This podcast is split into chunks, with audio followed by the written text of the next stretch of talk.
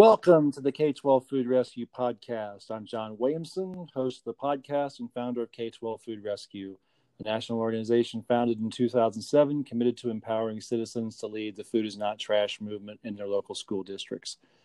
Today I'm joined by Hanna Wondmagegn, K 12 Food Rescue's former National Director of Student Leadership. Hanna is a junior at the University of North Carolina, a world traveler, and all around amazing person. So, Hanna, welcome to the K 12 Food Rescue Podcast. Good morning, John. Thank you so much for having me.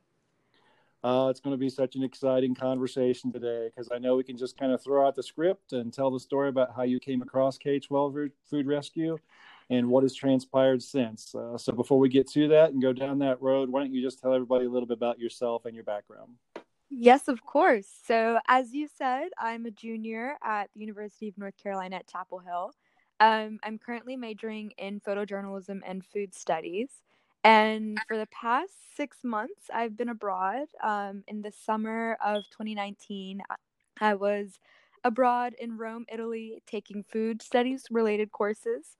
Um, mm. And then in the fall, I was abroad with Semester at Sea. So I was living on a ship for four months while traveling to 11 countries um, while also taking classes on the ship. So it's been a very interesting past few months. Um, but that is just a little bit about me.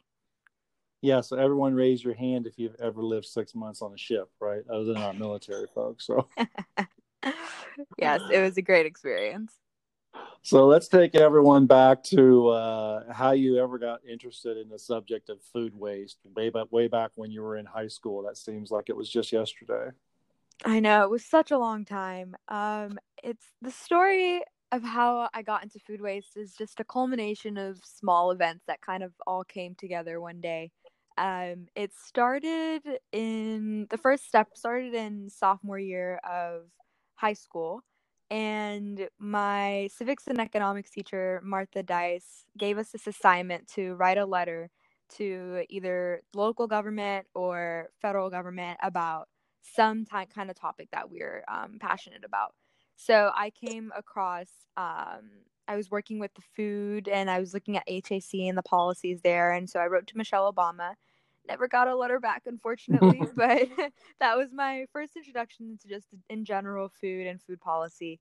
Um, and then one day i was coming up with a list of ideas um, for different organizations i was working with to work on some projects. And i was listing ideas and i came to the realization you know i like went into the cafeteria and thought about what we could do in there and one and just realized that a lot of food was always left behind. So I initially was actually looking at milk cartons mm-hmm. and mm-hmm. I wondered if we could collect the milk cartons, maybe spill out the milks and recycle the milk cartons. And that was my idea. And then as I was continuing down that train of thought, I thought about all the food that was always left over specifically. And so then came up with the idea to collect any leftover food items and potentially donate them. And I did some research because I assumed that something like that existed. It just seemed like such a common sense thing. Um, came to find out that nothing of that nature existed in North Carolina, and that's kind of how the whole journey began. So that was that was your sophomore year, right? Or was it your junior? Or was it your junior year? That was so I came up with the idea of my sophomore year of okay. high school, and then actually got to get things rolling my junior year. So our story at Food Rescue began obviously with connecting restaurants with food with uh, food pantries, and then we moved on to schools. And we had a chapter president uh, in North Carolina there, whose name was Mike Cookman. Uh, do you remember how you connected with Mike? I remember exactly how I connected with Mike. Uh, it was that same night that I was talking about, where I was coming up with the ideas and did the research. Found nothing related to schools and food donations, but I did find out about food recovery um, that was being led by Mike. So I emailed Mike and asked him, you know, are you interested in potentially partnering with the school where y'all would pick up the donated food from the school and distribute it out to the different organizations they were working with and partnering with? And immediately, I believe the next day or a few days after, Mike emailed back and was like, this is absolutely amazing. Like, we would definitely love something of this nature. Um, here is Food Rescue, this larger organization that we're with if you want to talk to John, who has experience in helping schools and students develop food rescue specific programs. And so then I emailed John, and that's that's kind of how it all started. That's how I got in contact with you. Very cool. So we we started emailing each other, and you started telling me about some of the hurdles you were having. And um, gosh, you did so many things after that. You had a TED talk. You talked to the school board. You've had media coverage. Kind of tell everybody how you know just just kind of a general overview. You know, okay, you take this passion, you learn about it, you write a letter, you and then you really got to implement it. You mm-hmm. know, so what's what kind of happened from there? It was like you explained it. It was definitely a whirlwind. Um, I remember emailing you, and you sent me a lot of resources. And then I that summer, leading into my junior year, uh, was a lot of meetings with community members um, and leaders and the local health department and different people who were, had invested um, interests in the project. And then, I mean, there was a, like writing up a contract and a memorandum, yeah. all these things uh, that I did not expect to become an expert in, but I did so at the time. Um, and then what happened after that is we launched the program be in my junior year um, and it was very much a success it, it it had some obstacles in the beginning just because the idea of, of uh, it was such a new concept for a lot of students to right uh, implement that next step into their cafeteria or eating routines. So it was a lot about making it socially acceptable to donate your food, and also more importantly, socially acceptable to be able to reach into the um, bin to get more snacks or foods if they wanted to. And uh, I had a lot of my friends get involved. Um, they would like go in and get some food or donate. And so once people saw other people doing it, it just kind of went from there. And next thing you know, it was just very popular and people were, I mean, it, it just became a part of everyone's daily routine. Um, and it was completely student led, which I was very proud of. That was one thing that Mrs. Dice, who I talked about before, um, and my my civics and economics teacher, she emphasized she was like, we don't want to add an extra burden to employees at the school, so everything was student run. There was moving pieces. We had one person every day uh, who would fill up the ice with the bin. There was an organization or a group of students in classes that would pick it up during breakfast and take it to the fridge. Then there was a group that would do it at lunch, and then at the end of the day, every day I would empty out the bin and I would double check the numbers and all the information in the fridge. Um, so it all worked really well. And we were donating to uh, the library across the street from us. And hmm. people mm. were always interested as to why we chose a library. And it actually worked out really great because uh, that li- that specific library was where a lot of students from a lot of different schools would go to. And oftentimes, a lot of students would stay there for hours waiting for their parents to get out of work because it would just make sense for them to wait there at the library instead of paying for a bus ticket or a bus pass or walking home. So, a lot of times, what happened is that students would be there for hours and they wouldn't have anything to eat. And the librarians would actually pay out of pocket um, and also use library funds to provide snacks. But that year that we started the program, they lost some funding to um, be able to purchase snacks for people. And so mm. we were able to come in and provide these healthy options for students to eat. And initially, students were hesitant because they're like, oh, like this is just school, like school food snacks. Um, but then it was really great to hear from the librarian who was helping and partnering with us say that it became a thing where people would excitedly come in, see what snacks are being offered, they would trade with each other, and they were very excited about the options that we're getting. So I think it was a very worthwhile partnership and it kind of fed into the whole cycle of making sure that we were helping out the community and it was specifically our smaller community of students, which I was very so proud of. So it's like a win, definitely a win-win on both both sides. Um, Absolutely. So, so I think about you being a junior now and all the things that you've experienced, and then I look back at um, you know, and this isn't this isn't is not often talked about with food rescue opportunity for kids and students. Can you talk about just the public speaking opportunities that you had through this, and just the interaction that you had moving a program from start to finish, and how that maybe benefited you, you know, as you moved on to uh, Chapel Hill uh, into college? Yeah, that's a really great point. That's something I'm very grateful for. Um, I just, as you mentioned, I had the opportunity to do a TED talk, and I think that was, I can't remember the order. It's been so long, but I think the TED talk came first. Um, Mm-hmm. and it was actually Mrs. Dice again, who very critical person in this whole operation. Um, the person who's motivating me from behind, as well as my principal Rick Parker at East Meck. But uh, she was like, "You have to do a talk. You're gonna do a talk." And I was like, "I'm sorry, what?"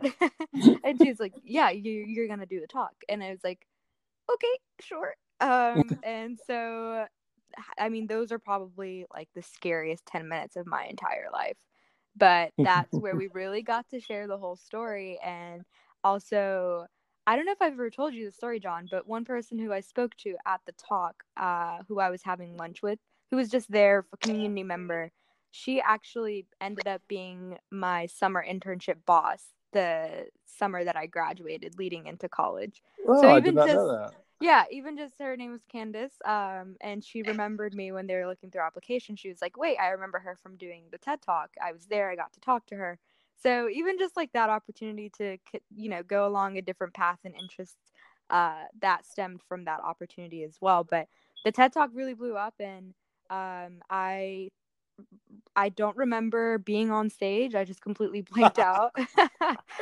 um, looking at it embarrasses me but i i mean in hind like it was great it was a really great experience and then i had the opportunity to speak in front of the school every time whenever i'd introduce a project or remind people at the beginning of the school year this is how it works i had the opportunity to speak in front of the school board which was also televised to i don't know how many people and that was also a really great experience so all of these experiences as well as the media opportunities and the interviews it really taught me um how to be vocal about what I was passionate Mhm. about and how to reach people um which as a journalist which I like my major is currently is just such an important element and aspect of the work that I do. And also just like specifically within the realm of photojournalism you just have to be able to connect with different people to allow them to trust you to let them into their lives. And so having had that experience to talking to so many different audiences and being thrusted on different scenes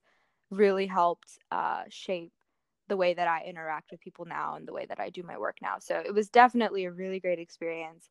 Um, and once I also led into college, there's a lot of presentations you have to do in front of your classes Right. and there's a lot of different opportunities that you that you can do i presented um, a paper that i was working on related to food and food school food waste and so all of these opportunities just really made me a more confident speaker um, and that's something that i'm really grateful for that i think all those experiences i had in high school through food rescue and this perk the program that we ran and everything just like helped out with a lot.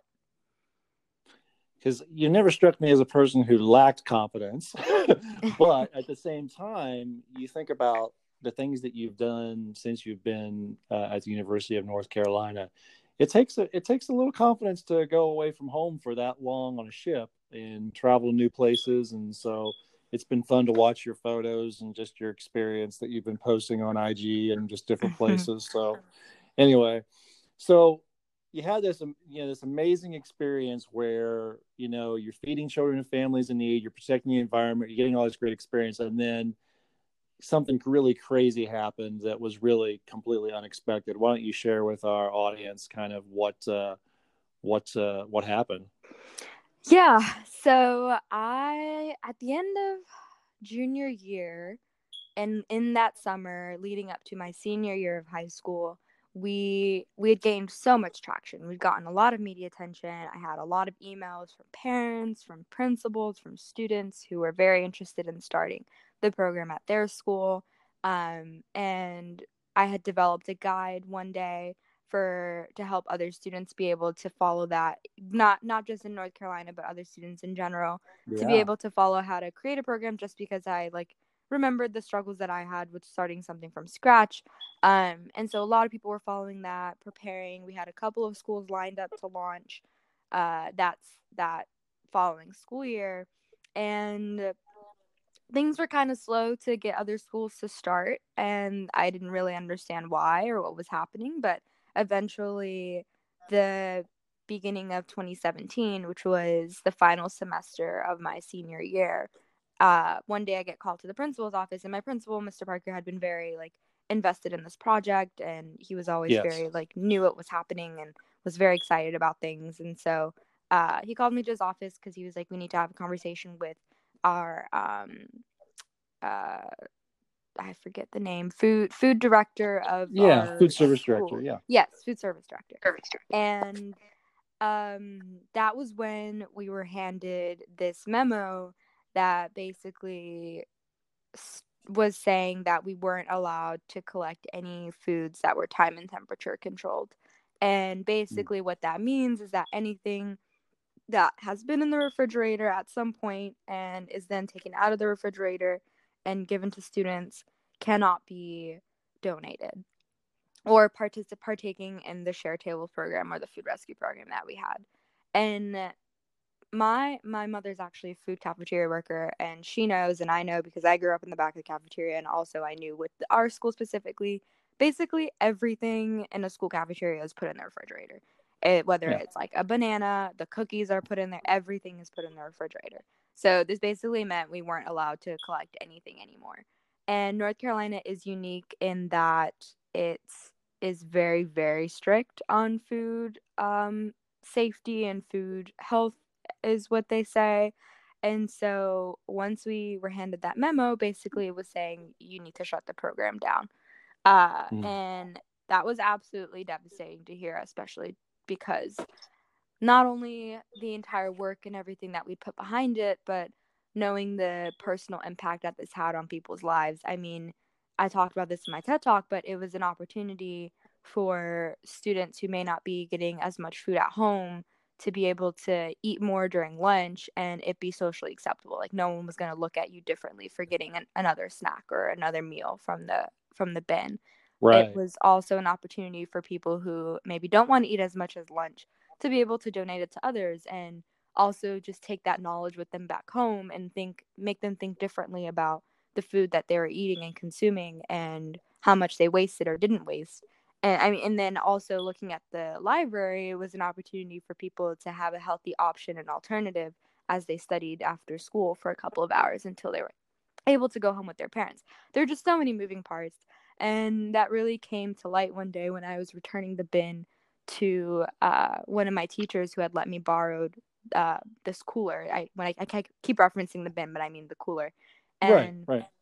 I remember a student asking because it's a very like the cooler had been filled with um on the outside with photo with the pictures that I drawn or drawings that I drawn of what you could donate, what you couldn't. So it was a very recognizable cooler. And as I was taking it back, one student asked me, they're like, "Wait, what are you doing?" And then I explained that we weren't able to run the program anymore, and she and I vividly remember like this to this day the way she said it. But she was like, "But that's where I get my food from," and Mm.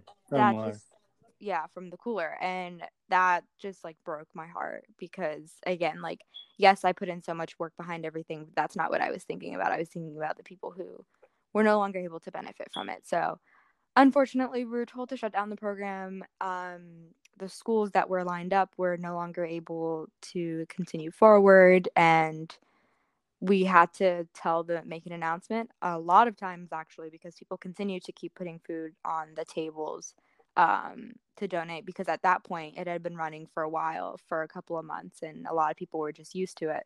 Um, so that was a very dark period and it was very hard to argue against it for so many reasons. Um, one of them being it was my senior year i was in the international Yeah. baccalaureate program and so we have basically like one month or two months of testing so Mm. i was also like applying to colleges and hearing back and making that decision there was just so many things happening at that time um, that it was just a we just had to do what they told us So obviously, out of great disappointment um, and pain, can sometimes lead to a different opportunity, right? Mhm. So you know, you move from uh, a goal of trying to get all these schools in this because I remember you telling me, how, you know, that was when you were 16. It was just, uh, I want every school in North Carolina to do this, yeah you know, and we're just going to introduce this program, and that was going to be the way it was going to happen. But uh, you you actually have an opportunity to now because of your story uh, to influence policy in North Carolina. Um, and sometimes policy change can actually lead to all those, those things in in ways that people uh, you wouldn't always expect. Um, mm-hmm. Um, I know from Food Rescue's point of view, you know, our work that we did on uh, with the Indiana Department of Health and the Indiana Department of Education is probably our greatest accomplishment um, as far as the impact that it had on the nation because the USDA then followed suit and put out guidelines. Um, so tell everybody a little bit about what you have done um, connecting with others in North Carolina to, to kind of fight this policy. Yeah. So um, before I made that recognition and realization that policy was probably going to be the most effective move, um, there was actually a small social media movement that was unintentionally launched. I came out of a joke that kind of continued to spread the program and spread the word around about food waste, school food waste specifically. Um, it started I believe I know during my senior year, someone just made the joke of the hashtag no food waste, and then that just kind of mm-hmm. caught on, and I was known as the hashtag no food waste girl. Uh, I was literally the person people wouldn't want to sit next to at lunch because the moment I sat, they'd be like, "Oh no, she's here. We have to eat our food," and so that just kind of became a part of my my personality. Um, but as a joke, people would just start sending like once we graduated and we went into our first years of college, so everyone was spread out all over the world. People would send me photos of like, hey, like I noticed that we have a food recovery network program here at my school and I'm going to apply. Mm. Or, hey, like, look at this. Like, I finished my food. Or, hey, I told my friend about your program and like now we're all finishing our food. And so a lot of people would send me photos of their finished food. And then that just became a thing where I was like, all right, like I did an all call and it was like, hey, everyone, just send me a photo of you with your like finished empty plate or your clean plate or bowl or whatever you're eating and make sure to put a filter of like the location that you're at or what school you're at to show like this was a thing that happened everywhere. And it just i mean people came through like they just started sending in so many photos. I have hundreds of photos of people from all over the world and it was really cool because we had exchange students in our high school from France, and so they mm-hmm. were sending photos from France, and there were awesome. some people from Spain, and it just became a thing. And um, so that kind of launched a like social media hashtag No Food Waste movement for about a year. Um, that kind of slowly died down as well, but it was cool to have friends text me or call me and say like I've joined this program because I was inspired by this or I've one person was like I'm convincing my work to be able to do no food waste or implement some some different programs. So it was really beautiful to see that even though we may have been shut down in my high school, just everyone who had been involved was moving forward in their own way with the knowledge that they had learned that just kind of like been pushed into their brain, which I really really love. Um, but after that movement, like you mentioned, I came to the realization, and this was another learning moment for me, that a lot of, you know, you can have the strongest grassroots movements. And at the end of the day, unfortunately, it does come down to policy for the most part in mm, a lot of situations. Yeah. Yeah. And I was actually, a lot of the experiences that I had in high school motivated me to take courses related to policy. So I took a global policy um, course, and I also took a humanitarianism class and learned a lot about different movements. Um, and I was taking food classes as well, and basically really learned about the the importance of um, policy and how that at the end of the day is what you need to be influencing um, to open the doors for a lot of opportunities. So I got involved in specifically with uh, food waste policy when um, Jared Cates of Carolina Farm Stewardship. I believe you connected me with him. Yes, um, yes, yeah. yes, yeah. He emailed me, and he is a community mobilizer, so he does a really, really great job of connecting everyone with a vested interest or who wants to participate in some issue to come together and really mobilize everybody to be able to move forward together. And so uh, we met up um, and I basically shared my story, and he was like, This is amazing because we've uh, been working on food policy, and this is like a great opportunity because stories just have so much power, and to be able to yes. add a story, um, this is going to be great. And so, for the past, I believe we met. Oh, I can't remember. I think it was maybe my sophomore year of, of college, potentially the end of my first year. I can't. the The years have gone; they're all mixed together. but um, yeah. We met up, and he basically connected me to a lot of groups. And to this day, there there's actually a meeting later today. Um, people have been meeting, and there are different people, like I mentioned, who have different interests, and they've been moving forward and working on policy work. Um, and as I've been getting deeper into my studies and especially more focused in the journalism route that I'm going down, I haven't been able to do as much work. And so I, I tune into some meetings and um, share my story with new people. But uh, they've been mobilizing a lot of the work and policy. And that's been really great to witness and to watch and to see that happen. And it's definitely a slower, more uphill battle. Uh, yes. It's, it's yeah. definitely oftentimes frustrating, especially seeing how much we got done quickly with the grassroots movement in high school to not really seeing a lot of uh, outcomes with the route that we're going with right now. But it's at the end of the day, it's it's really important to just push that needle a little forward. Yes. And uh, it's a slow battle, but we're hoping that at the end it will it will come through. So it's also just been i guess a learning lesson in life in general um, and it's just something that we're continuing to see pan out and uh, to this day i still get emails from some people from my uh, school county mm-hmm. asking you know like i've noticed that this program has started but then it ended like can you help me restart it and then it's always right. very very heartbreaking to say I really, really want to help you, but like they they will stop you. Um, right. We're just going around a slower route, which as a 16 year old, I definitely remember the frustration of being told like you can't do something and this is going to take a lot of time. So that's something I learned with time was patience. Um, mm-hmm. but it's completely understandable. I completely understand how people are frustrated and saying, "Well, I don't want to wait. Like, I want to start something now." Um, yeah. So I don't know. Maybe we can find a balance. Maybe there's a new route that we can take, but that's kind of where we are right now.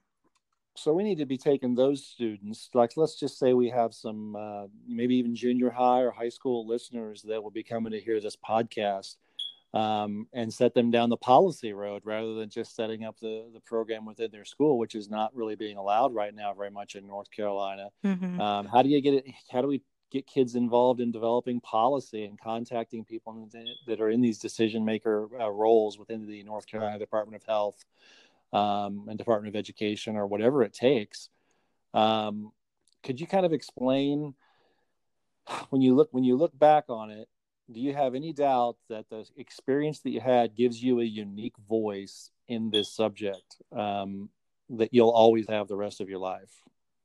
Oh, absolutely. It's the experience in the years that we had and that um, I had specifically with Food Rescue and the program that we ran and just how we started it and even the experiences I've had in college since, which I mean, I wasn't expecting to be a food studies major. And then mm-hmm. I go to Rome to study food and food waste. And I got to talk to people who have started food waste programs in Italy, which food food waste in Europe is just treated so differently than here in the States. And uh, France and Italy are one of the leading countries in working with food. Um, I got to hang out with uh, food related um, people in college, and it's been really cool to hear them talk. I one of my highlights in my first year, believe it was my first year uh, of college, was meeting with Jonathan Bloom, um, yeah. author of American yeah. Wasteland, and that was really cool to just sit and talk with him um, about food. And so I like as as much as there hasn't been an outcome i've learned so much and have been able to gain so much and um one thing that you know i'm very grateful for is those experiences that i've had because they've definitely shaped who i am today and uh i i just you made you made a really great point about um involving students in policy which i think is in general, there seems to be a wave of a lot of younger students involved in middle school and high school just moving towards policy because there's that recognition yeah. that at the end of the day, it's our policy members who have all that power that they probably shouldn't have. Um, and so it's it's been great to see different movements arise out of middle schools and high schools. Um, and I I mean I'm very excited for the future and seeing how a lot of students um, will move forward with this food waste program. But that going back to your question, the unique experience that I had in being able to launch one of the first programs in North Carolina um, and being able to talk on different platforms has definitely shaped who I am today. And it's it's kind of I mean I get random emails and calls from people asking to have my opinion on conversations and mm-hmm. um, to speak on this or to comment on this because my story is the one that's the most well known and um, and it's it's very uh, it, it, it leads to a lot of interesting conversations and connections with different people and so those are relationships and um, conversations that I value a lot and it, it all just came down through a lot of the experiences that I had. Well, I know this that someday that football is going to cross the goal line and you're going to get a chance to spike it um, because you know change does not always happen overnight, but it comes from people being persistent and uh, sharing their unique story like you have. So I appreciate you spending time with us today on the podcast.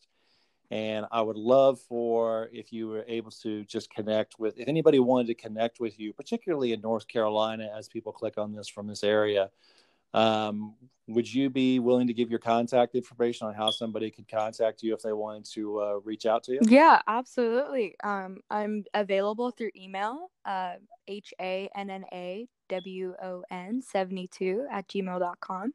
Um, can also find me on my photo Instagram, which I'm very active on, which is at H A N N A W O N photo.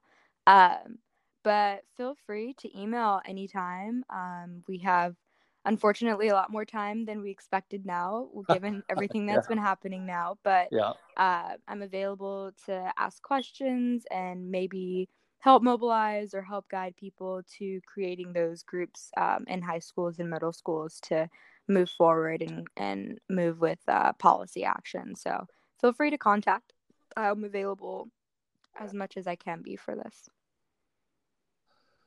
all right well thanks so much for uh kind of revisiting the story with uh, with everyone today. It was a pleasure to do it with you. Uh, if you want to contact Hanna, also you can go to foodrescue.net and click contact, and we can connect you with her directly um, as well. So enjoy the rest of your day. I'm so proud of what you've accomplished, and I look forward to watching what you do in the future. Thank you so much, John. Have a great day. You too. Bye-bye. Bye.